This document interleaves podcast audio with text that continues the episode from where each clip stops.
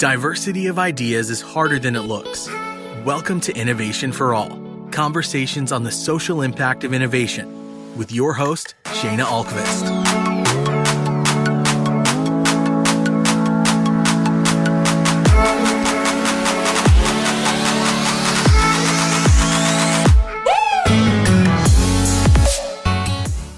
Everyone, Sheana Ahlqvist here. Before we get to today's episode, I wanted a quick announcement. So, I started the Innovation for All podcast because I believe these conversations are really, really important. There are lots of people who matter, quite frankly, that haven't always been included in our idea of innovation or entrepreneurship. If you agree and you think these conversations are important, don't just keep it to yourself. I hope that you'll share Innovation for All on your favorite social media platform like Facebook, or leave us a five star review or a worse review on iTunes. And with that, I'd like to get to today's episode. So today I speak with Delali Podzo, founder of We Are Onyx, the first all in one beauty destination for women of color.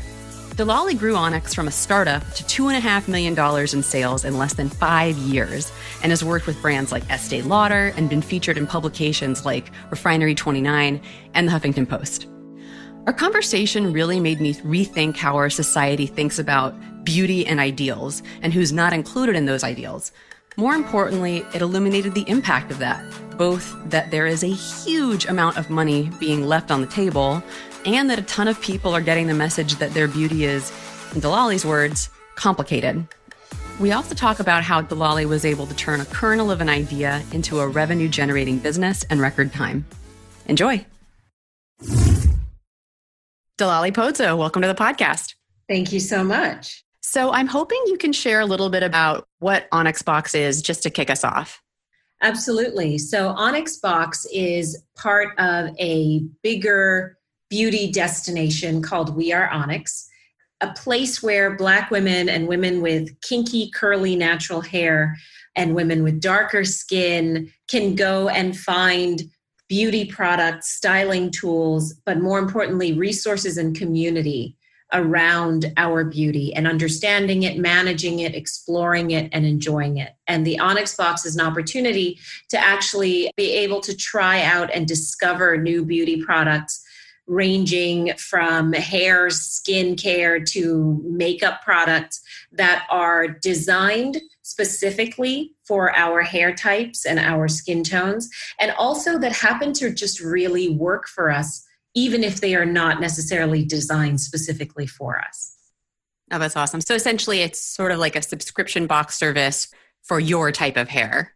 Yes, absolutely. For our type of hair, our skincare issues, and our beauty needs. So I'm a white lady. Uh, so as a white lady, I don't have access to these kinds of experiences with um, the particular skincare or hair care challenges that someone like you, for instance, who I guess let's add, you are a black woman, um, might experience. And I think the first time I ever was even introduced to this as a concept was, oh gosh, maybe the late 90s. Tyra Banks had a talk show. And yes. for all I know, she still does. I don't I don't watch a lot of daytime TV. Um, she was talking about ashiness of the skin and how basically everybody has excess skin on their body, but when you have darker skin tones, that becomes visible in sort of an unappealing way. And that was my first time ever understanding that there are actually legitimate differences in the beauty needs of, for, for instance, someone with darker versus lighter skin. Right. So I was wondering also if you could so I know we're going to talk about the origin story, but just to give a little bit of context. So, like I said, let's imagine for a second that I'm a, a bald white man. And I'm listening okay. to this, yeah, and I'm listening to this podcast going, gosh, I wish I could brush my hair. I have no hair. No, but to someone who doesn't have any experience having kinky hair, can you talk a little bit about how it's a different experience than maybe what someone with white hair would have? Yeah, absolutely. So, um, hair textures are vast and extremely diverse, and people can even have different textures on one head. But there are some hair textures that, you know, are not part of the broader mainstream hair care conversation. And so, because of that, some of these hair textures are perceived to be complicated and difficult, but it's mainly because there isn't a lot of education in the mainstream around managing that hair type. And in the mainstream for a very long time, there weren't a lot of hair products to address those type of hair textures. So hair textures that I'm talking about can be kinky, curly, particularly, you know, super, super, super curly and just prone to frizz and prone to breakage and prone to all kinds of different things and sort of need a specific type of special touch and product you know ingredients and things like that. And that's really at the heart of what we're addressing with onyx in terms of understanding that as black women as women of color even there are jewish women who have very curly very coarse hair. There's a very specific way in which this type of hair needs to be managed and taken care of in order for it to you know flourish and look fantastic. Can and you for, talk a little bit about some of the specifics of that? Like yeah kind of routines and all that Absolutely. So, um, kinky hair, super curly hair does require a lot more moisture for it to stay uh, sort of pliable and to improve the elasticity, which prevents it from snapping and breaking. Depending on how coarse your hair is, you might need a lot more hair product like creams and moisturizers and things like that to help to keep it moisturized. Water isn't necessarily going to be enough for you. You have to kind of keep that moisture going all day long. So, shea butters and certain oils and things like that tend to be really important for those kinds of hair textures. Oh, that's interesting. So, and I'd love to hear about the origin story of Onyx Box because you're you're the founder, correct? I am. Uh, years ago, at this point, my goodness, about seven years ago. I was working a really, really busy job. It was one of those jobs where you didn't get there at 8.59 and you didn't get there at 9.01. You got there at 9 a.m. mm-hmm. and so I was having my hair braided all the time because it was a much easier hairstyle to manage. It was the type of hair you didn't have to do every single morning. So it just made my routine a lot easier. But of course, wearing hairstyles like that requires someone to usually do it for you. Um, but in advance of that, obviously, once a month or so, you would have to take those braids out, really wash and deep condition your hair before you had them reinstalled. And so I found myself on that fateful weekend. Um, having taken all my hair out and being prepared to get it washed by someone and blown out and prepared again to be braided. It was a whole weekend process. And the first woman who was supposed to wash and blow dry my hair for me the morning of the appointment, I get a call from the front desk at the salon that said she had a flat tire and she couldn't make it into the salon. So they had to reschedule me. But because of the nature of, you know, I needed this one person to do this process, to go to another person to do a process, mm. I couldn't afford to reschedule. And so I panicked and I was calling everybody I knew trying to find another stylist who could do my hair because I had no idea what I was doing and I certainly wasn't going to do it. You know, at the time it just seemed like too daunting of a task and too much work and effort. And I called around everybody, but of course, at 10 a.m. on a Saturday, if you don't have a hair appointment, you're not getting a mm. hair appointment. So I couldn't find anybody to do my hair. And it was probably about 8 or 9 p.m. when I finally realized that I was going to have to do it. And that's the moment when I genuinely appreciated that I had no idea what I was doing. I didn't know the first step, the second step, or the third step. And it was because, you know, for the most part, when you go to the stylist, it's like getting a massage. You turn off. You let them do what they're going to do and then you hang out. You're on your phone. Maybe you're napping. You're not paying attention. So you don't know all the steps and the pre-washing techniques and all kinds of things that go into the preparation of your hair. Well, well let me ask. I mean this sounds a little bit more complicated than i would have assumed as like a, like i said a white lady. Yeah absolutely. So you know you have to detangle your hair before you even get it wet because if you hop into the shower with tangled hair and then you make that hair wet, what normally happens with really kinky hair, which is the kind of hair I have, is that it shrinks when it gets wet. It uh. coils up, it gets even more curly. So if you can imagine it's tangled and then it gets even more curly, it gets even more tangled. So there's a whole detangling process you have to do first before you get into the shower and get your hair wet. I didn't know any of this stuff. And so I hop in the shower, you know, at two o'clock in the morning when I had finally, finally reckoned with the fact that it was going to be me washing this hair. And I did all the wrong things. I didn't detangle, I didn't use a conditioner, I didn't know what I was doing. And I had tried to Google some things, I tried to YouTube some things, but even in that process, I realized that I didn't even know the terminology that I needed to use mm. to find the information that I was looking for. This realization that A, I didn't know what to do, B, I didn't know how to ask for what I needed, and C, I didn't know what products to use. And I didn't, I certainly didn't have them myself. So all of this happened. I somehow managed to get this hair washed and dried and, and emerge with some hair left on my head. Um, and then I got it braided the next day and went back to work on Monday like nothing ever happened. Ah. It was this nagging sort of thought in the back of my head like, wow. At that point, I was 30 years old and it hit me that night that I didn't know how to wash my own hair. I didn't know how to wash the thing that was growing out of the top of my head. Mm-hmm. And that to me was completely unacceptable. And as I started to talk to other women, other Black women, everybody could echo exactly that sentiment. Like they didn't really know what to do. You know they were so reliant on their stylist and stylists are fantastic. They have a certain skill set that the average person doesn't necessarily have. But the reality is if i need to suddenly wash my hair i should know how to do that.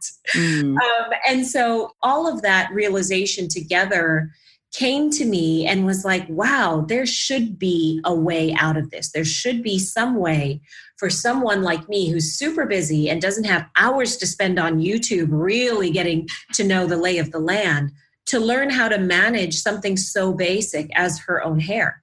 And as I started to look a little further into it and do research, I then started to realize how much Black women were spending on hair care, on mm-hmm. skincare, on makeup that we were literally over indexing in every single beauty category, that we spent three times more than every other demographic on every wow. one of these categories, and that all by ourselves, we were supporting a beauty industry that was worth seven and a half billion dollars every year. That realization plus the realization that so many of us were not necessarily completely in control of our beauty, but wanted to be part of the conversation, that's where Onyx came from. It really was born out of a personal need. I personally needed it. And at the beginning, it was totally focused on hair. But of course, as we started to get into the nitty gritty, that's when all these other things came to light. You know, this realization that as a very dark skinned woman at the time, I couldn't just go down to Walgreens or the local pharmacy and pick up drugstore foundation. They didn't make it dark enough for me. I would have to go and spend $60, $70 at, you know, the MAC counter to get foundation. Whereas so many other women could spend $9 or $7 to buy foundation. And then if I'm not lucky and I go back to that MAC counter six months later to get another bottle of foundation, they might tell me that the color's discontinued. And it was this constant reinforcement that our beauty was an outlier, our beauty was expensive, our beauty was complicated, and it was ripe for discontinuation. And all of those things together, given how much we were spending in these categories, was completely insane to me. And that's really the moment that we understood that we had an opportunity here to do something. Wow. Well, I'm also wondering this is sort, of a, a tangent. Why a subscription box model? And I guess, secondly, aren't you still subject to discontinuation? And as you as Onyx Box, aren't you even in bigger trouble when like that amazing foundation is discontinued? Mm-hmm. So, why a subscription box? That was really an opportunity for us to encourage discovery. Mm-hmm. Because the best part, in a way, about beauty is how malleable it is, how flexible it is, how different it is, how unique it is. And everyone is searching for their own personal experience. And we didn't want to create a scenario where, again, we were expecting people to know what they wanted.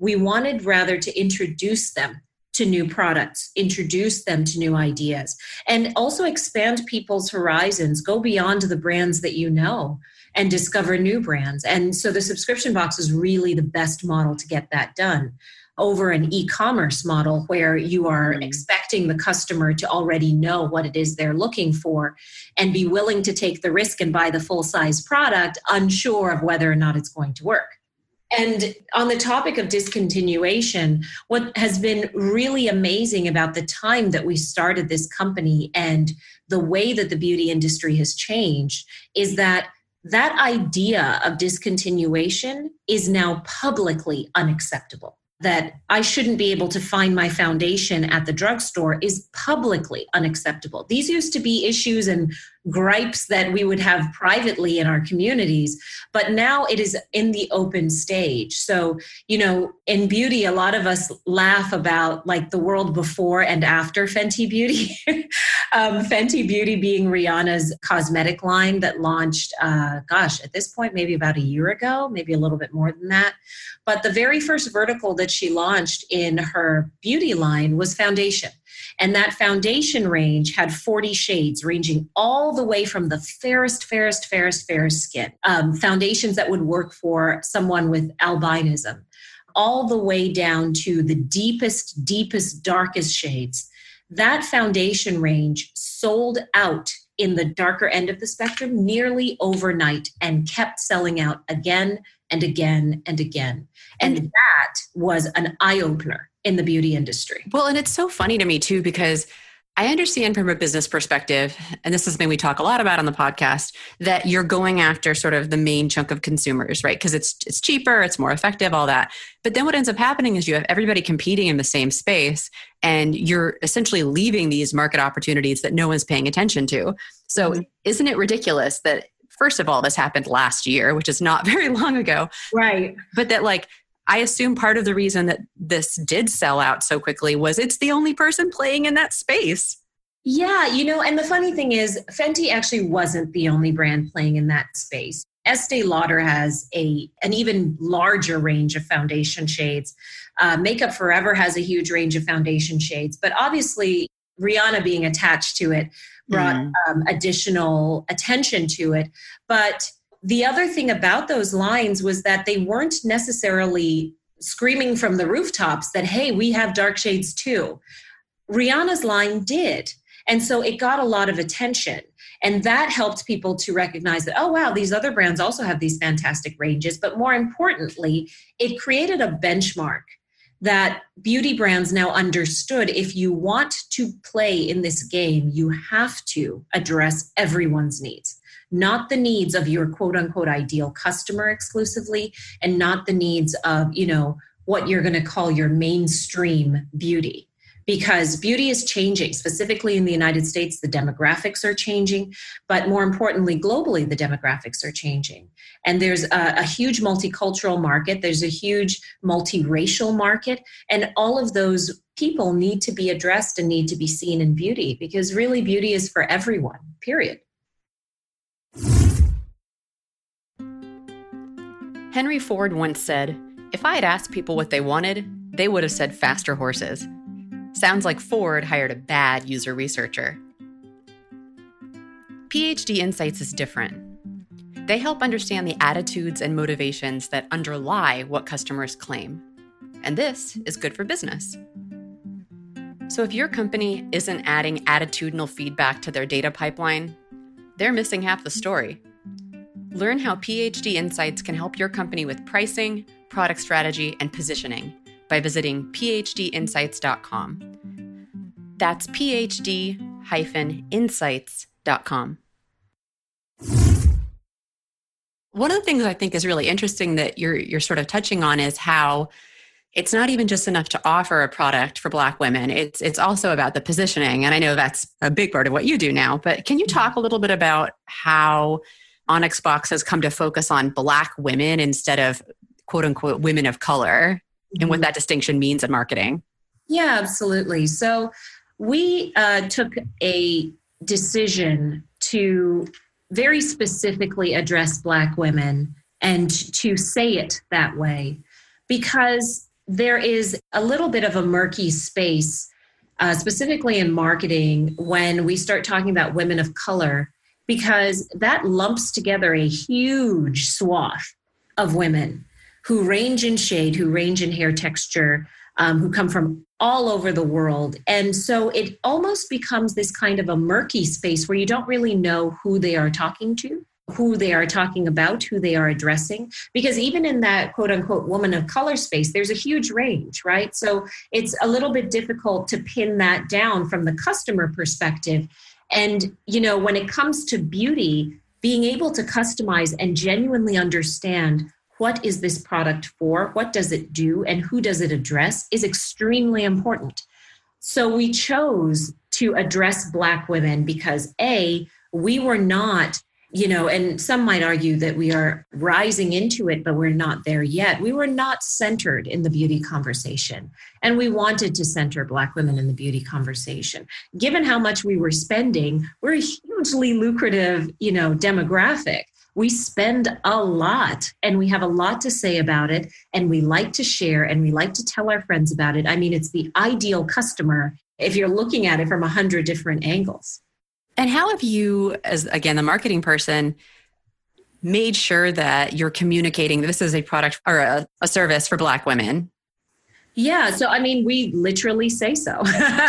we say so, but also in our imaging, we use a lot of Black women in our imaging. We share um, beautiful images that we find on social media of black women we share. We photograph a lot of black women for uh, as models for a lot of our product demonstrations our ad campaigns. And we worked with an amazing artist who actually created a beautiful beautiful image of four black women diverse skin tones diverse hair textures that actually lives on the inside of every single one of our Onyx boxes. She additionally creates a beautiful insert card every month that also is an illustration of a Black woman in sort of some kind of a high fashion sort of pose that essentially becomes a piece of artwork that our subscribers can keep. Oh, that's so cool. Well, and I'd love to talk about aside from the fact that Onyx Box is focusing on uh, Black women, what are some other things that you feel differentiates uh, your service from competitive products? Absolutely. I think that we are really, really good at being predictive about what our customers are going to want or like. Because the curators of the box are Black women themselves, we're on the inside of these conversations. We ourselves are having these struggles and issues and concerns. And so we know personally what we would be looking for in the summer versus in the winter time, what type of hairstyles are trending right now, and what products we would need to achieve those styles. And so, because of that, we're able to infuse our own personal experiences into the box product while also obviously taking into consideration products that have done well in the past, categories that people are particularly interested in. And in doing all of that over the course of the last six years, one of the things that has really emerged in the forefront is skincare.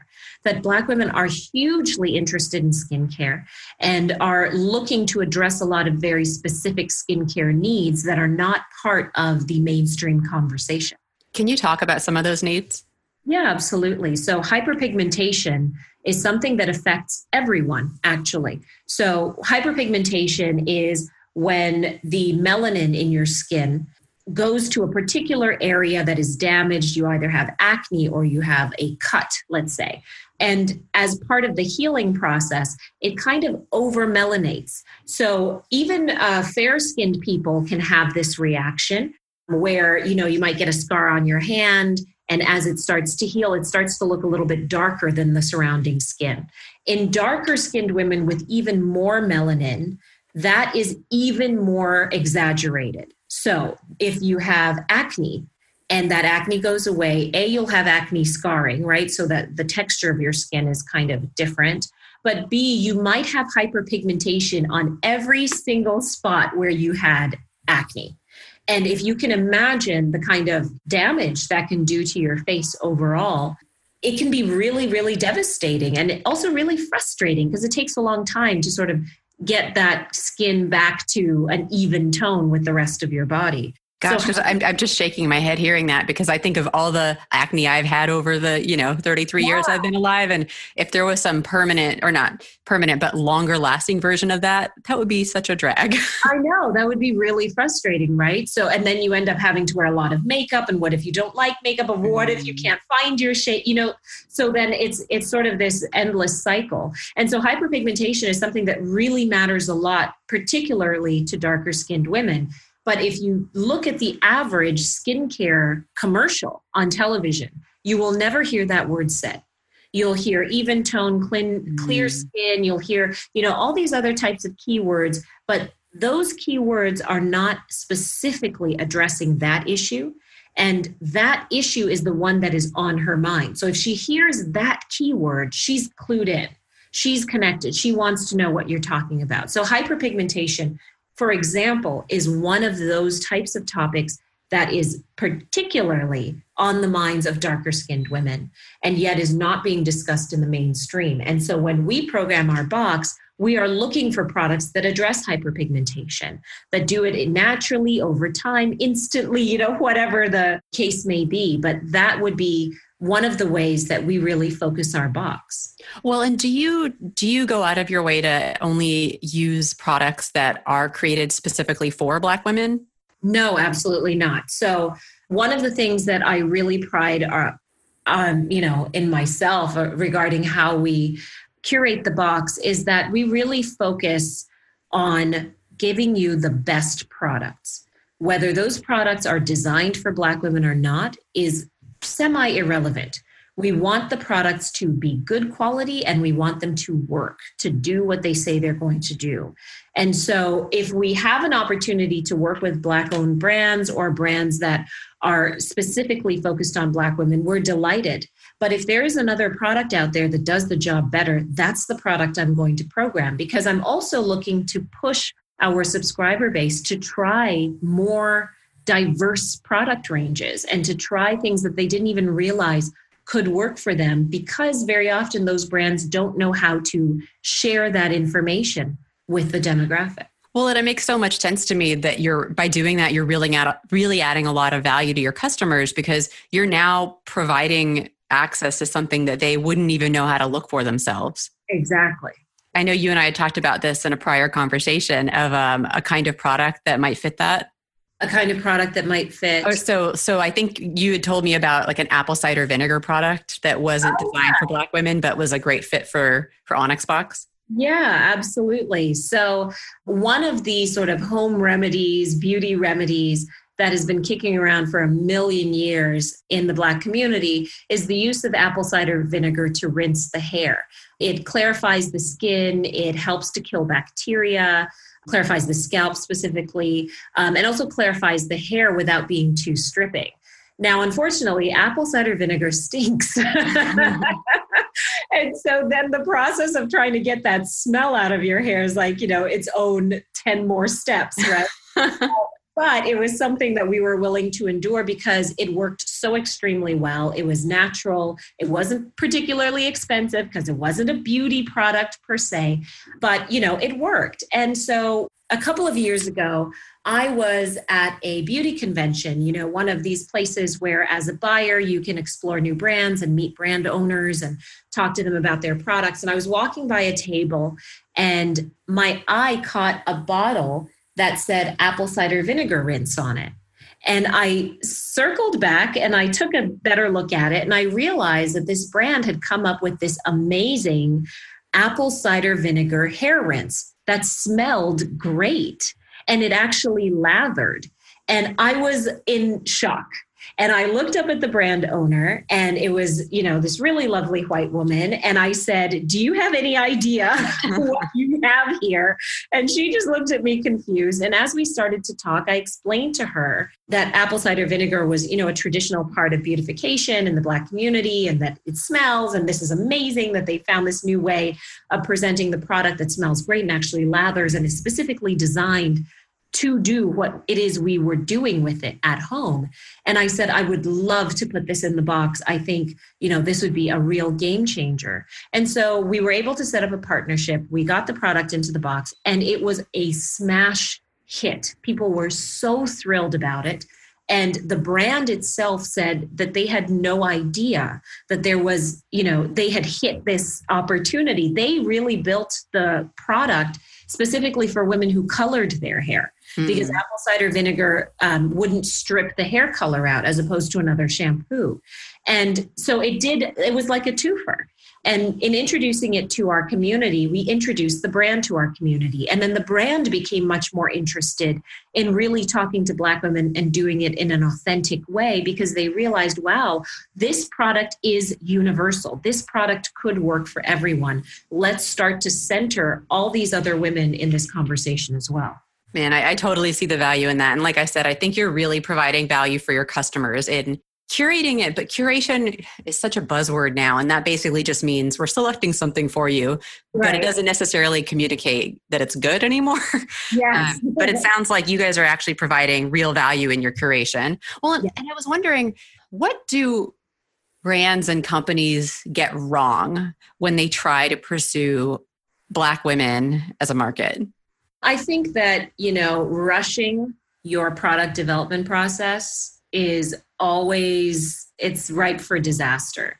And the way that that represents itself is that very often um, brands will come out let's say with a foundation line extension where they're adding additional shades but they're not really considering the undertones of those shades. They're not really considering the finish of those shades. And so when the customers receive them it almost seems like an afterthought. It seems like a cast off you know, we're just doing this so that people won't say that we don't have shades for you. And that not putting the extra effort in to get it right, that is the key problem. So, Delali, yes. lots of people have great ideas. How did you go from thinking, what the heck, I don't know how to do anything with my hair, to surprise, I run Onyx Box now. it was overnight. it's always an overnight success, right? I know, right? the idea once we had kind of fleshed it out and the we being me and my uh, first business partner we actually took it to her boss at the time um, she was working also in film finance i was in film finance at the time I was working at an agency and she was working at an independent shop. And we took it to her boss, who was interested in diversifying um, his personal investments. And he really was taken by the idea. We gave a great pitch, but more importantly, we really showed that this was a huge market opportunity that really wasn't being tapped and addressed. Um, and there was no one out there like us at all. And he was into it and he became our angel investor and he gave us our first start. So he gave us our first $100,000. And that's really how we took off. And for the most part, for quite some time, we were really bootstrapping it. We were uh, working off that $100,000, but we were hyper focused on a profitable business and on creating profit right from the beginning. And later on is when we started to take on additional investment. So, really, not until we got into like, you know, a year, two years in, did we actually start to take in outside investment.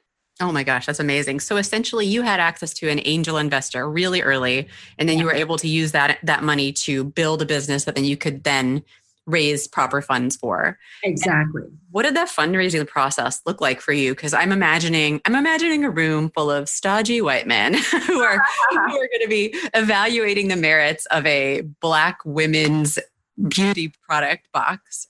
And how on earth do you communicate the value of that to someone who might not have any personal experience with the need?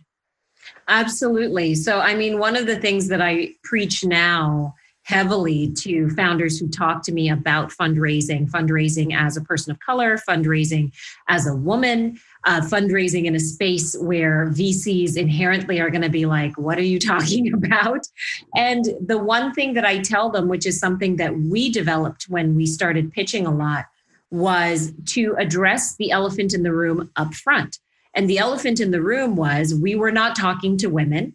And these men didn't know anything about cosmetics. And they certainly didn't think that Black women's cosmetics was something that they should concern themselves with. And so we would address all of their fears up front. We would say, we know that this is not something that matters to you. We know that, you know, for the most part, Black women's beauty regimens don't really matter to you. But here's how much they are spending on beauty. And if you can think about how much your wife spent last month on cosmetics and skincare and beauty treatments, if you consider that the average Black woman is spending three times more than she is, then you understand the massive opportunity here. And that, for the most part, was the eye opener for a lot of people in the rooms that we were standing in. And then they were willing to listen because it really didn't, uh, we weren't asking them to find emotional connection to what we were doing. We weren't asking them to understand that Black women have this problem where they go to the store and they can't find their color. And when they do, it gets this. We weren't asking any of those questions. We were just stating the very simple facts around how much we were spending and how little the industry was actually focused on us. And we showed them that there was an opportunity there. That's so interesting. So essentially, by telling them straight up front, you're not going to connect emotionally to this product. But by the way, here are the numbers. You yeah. were able to convince them. Absolutely. That's super cool. Is there anything else you want to share about the process of growing Onyx Box before we move into our end of podcast questions? Yeah, I mean, I would just say that I was, I am someone who had never founded a company before. I didn't know the first, second, or third thing about any of it. And so we very much taught ourselves in the process, in the building of the company, is how we taught ourselves how to run a company, how to hire staff, how to, you know, strategic planning, all these types of things that we were not, you know, well versed in. And so, one of the things I, I love to share with people is that you don't have to inherently know what you're doing, you just have to be willing to learn. I feel like that's the the hallmark of both successful business people, but also successful entrepreneurs is this willingness to. my uh, husband has a great story. His dad wanted to build a stairwell that went down to their basement. Mm-hmm. And so he started by drilling a hole in the ground in their house. And then there was a hole there. and his dad said, well, I guess I'm going to figure out how to build a stairwell now. right. Because we have a hole. have a hole. Yeah. So sometimes there is something to be said for, like, you don't know how to do this, but if you rip off band aid, guess what? You're going to figure out a way to make it work. Exactly. so, what is something you've changed your mind about in the last few years? And it doesn't have to be about Onyx Box. Yeah, I think I've changed my mind about uh, the stories that I tell myself. And I think everybody has these stories. I don't like this. Oh, I never do that. I never go here. I never, you know, any of those types of like final stories, those those stories you tell that have this sort of grand finale and sort of say something about who you are or what you believe. I've started to actually really question those stories and been willing to question myself and been willing to take a look at you know my beliefs and and some of the things that i subscribe to. And and i think it, it it's been a really really healthy process. Just understand that you're not finished yet. Emotionally you're not finished yet. Mentally you're not finished yet. Uh, intellectually you're not finished yet. And there's always an opportunity to learn and to reassess what you think you know. Could you give an example of something like that? Because i've i've gone through the same experience myself recently. Yeah absolutely. I think that for a long time, I had told myself that I couldn't be sort of strategic in conversations. I didn't know the first thing about how to, you know, work a conversation or work a room. And I was really bad at it. And I had terrible stage fright. And I told myself all these things that would then result in me not giving interviews, um, you know, not sitting on panels, not even engaging in something like what we're doing now, just for fear that I wouldn't be able to shine my brightest. Until I finally said to myself, Do you think that on the first day of the Oprah show, Oprah knew exactly what she was doing. Do you think that she was full of confidence? Do you think that she she woke up one day and was Oprah? No, you know, it's something that you develop over mm-hmm. time and you have to find your speed and your your space for it and so once i finally said yes i am someone who gives interviews yes i am someone who sits on panels i was able to actually manifest it Wow, that's such a good lesson. And it's one that I'm relearning myself constantly that, like you're saying, we're not finished yet. Yeah. And what's a, a company or a product that you think's doing a good job at going beyond sort of unspoken norms or expectations? I think that if we're going to play in the cosmetic space, I actually think that Makeup Forever is a really, really smart and innovative brand. I think they're not the most buzzy brand these days in the world of the internet and Instagram brands, and there's so much hype around brand new things. But in terms of like what we would call the OG beauty brands, I think Makeup Forever has always had a view to a very diverse customer and has always been open and interested in her and has always carried her shades and always carried her products. And they don't talk about it enough. I would argue that they really need to talk about it more and to, to have that conversation and to share with people that they've been doing this forever and they will continue to do it. It's not a fad for them. Long before Fenty Beauty came along, there was Makeup Forever and there was MAC Cosmetics and there were these brands that always saw us um, and I think that the world is different now. And now you really have to, to publicize that. You have to get that message out there. Otherwise, people are going to be like, you know, clouded by all the other messaging that's running around. Oh, that's so interesting. What is a view that's widely held by your peers that you just aren't totally convinced by? I am not totally convinced or rather i wouldn't say i'm not totally convinced. I this is absolutely true. It's a very real phenomenon. It's a huge problem. And if we go back to the idea of fundraising you know vcs the way that vcs deal with women of color founders um, the rate at which our startups are funded is an embarrassment. It is an absolute embarrassment. And i really do feel like Black women in particular are extremely entrepreneurial, and yet we are not seeing as many VC funds as you know our counterparts are. Now, on the flip side of that, I have never walked into a room asking for money and ever thought that I was at a disadvantage because I was a Black woman. I refused to entertain it. And I think that for me personally has been one of the reasons why I am confident when I walk into those rooms. Because as far as I'm concerned, if you are focused on the color of my skin, then you're we're not on the same page. You need to be focused on the things that I'm talking about. Whenever I'm mm-hmm. talking to black female founders or women who are aspiring to become founders, and they talk about you know this achilles heel that we have as women as women of color. I say all of this is 100% true. All of this is valid and important. Now you need to put that in your pocket mm. and walk into that room and ask for what you want period. Wow. Well and final question in this sort of space. So the goal of innovation for all is to have conversations about this intersection between innovation and the people who innovate and a lot of times people tend to be overlooked in that conversation. Mm-hmm. Who are two people you think we should speak to on the podcast? Oh, wow. Ooh, that's exciting. I would say one of those people is Amy Nelson. Um, she is a founder that I have recently gotten to know. She is absolutely lovely, brilliant woman. Um, she's a former attorney, but she is also the founder of The Riveter, which is a co working space designed for women. And the reasons around why she created the Riveter are the most powerful, um, the most universal. And it is coming from a very loving, meaningful place.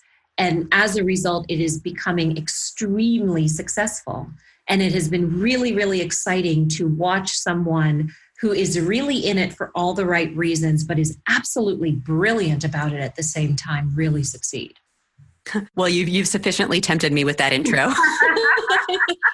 okay, it sounds like Amy would be an okay guest. you insist, right? Yeah. Amy, I think, is an absolutely brilliant, brilliant founder.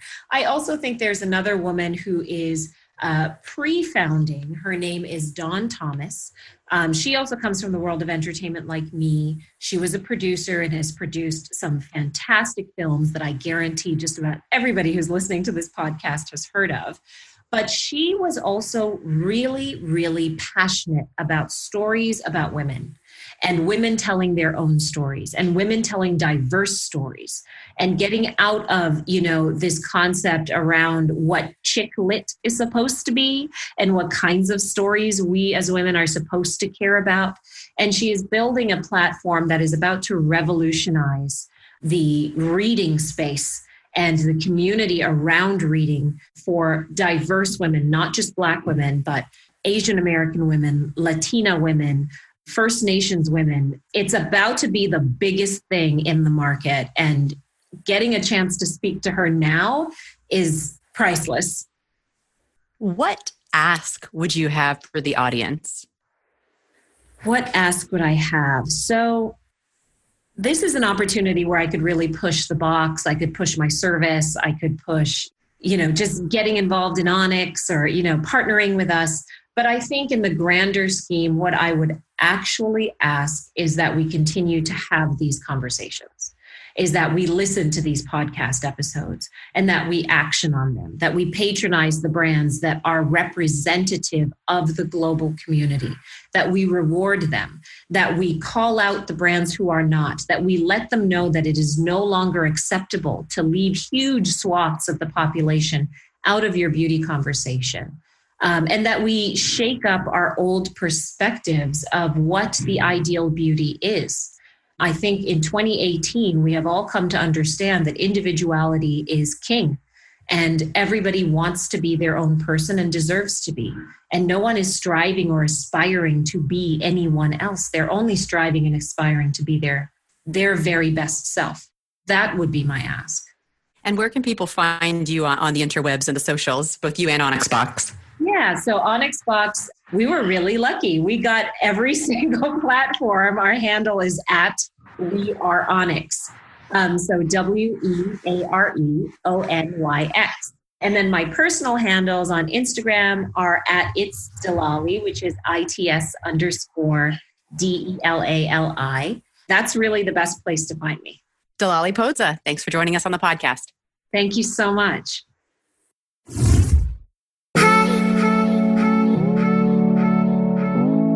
Hope you're enjoying today's episode. If you are, you can help us out by visiting Innovation for All on iTunes and leaving us a review. See you soon.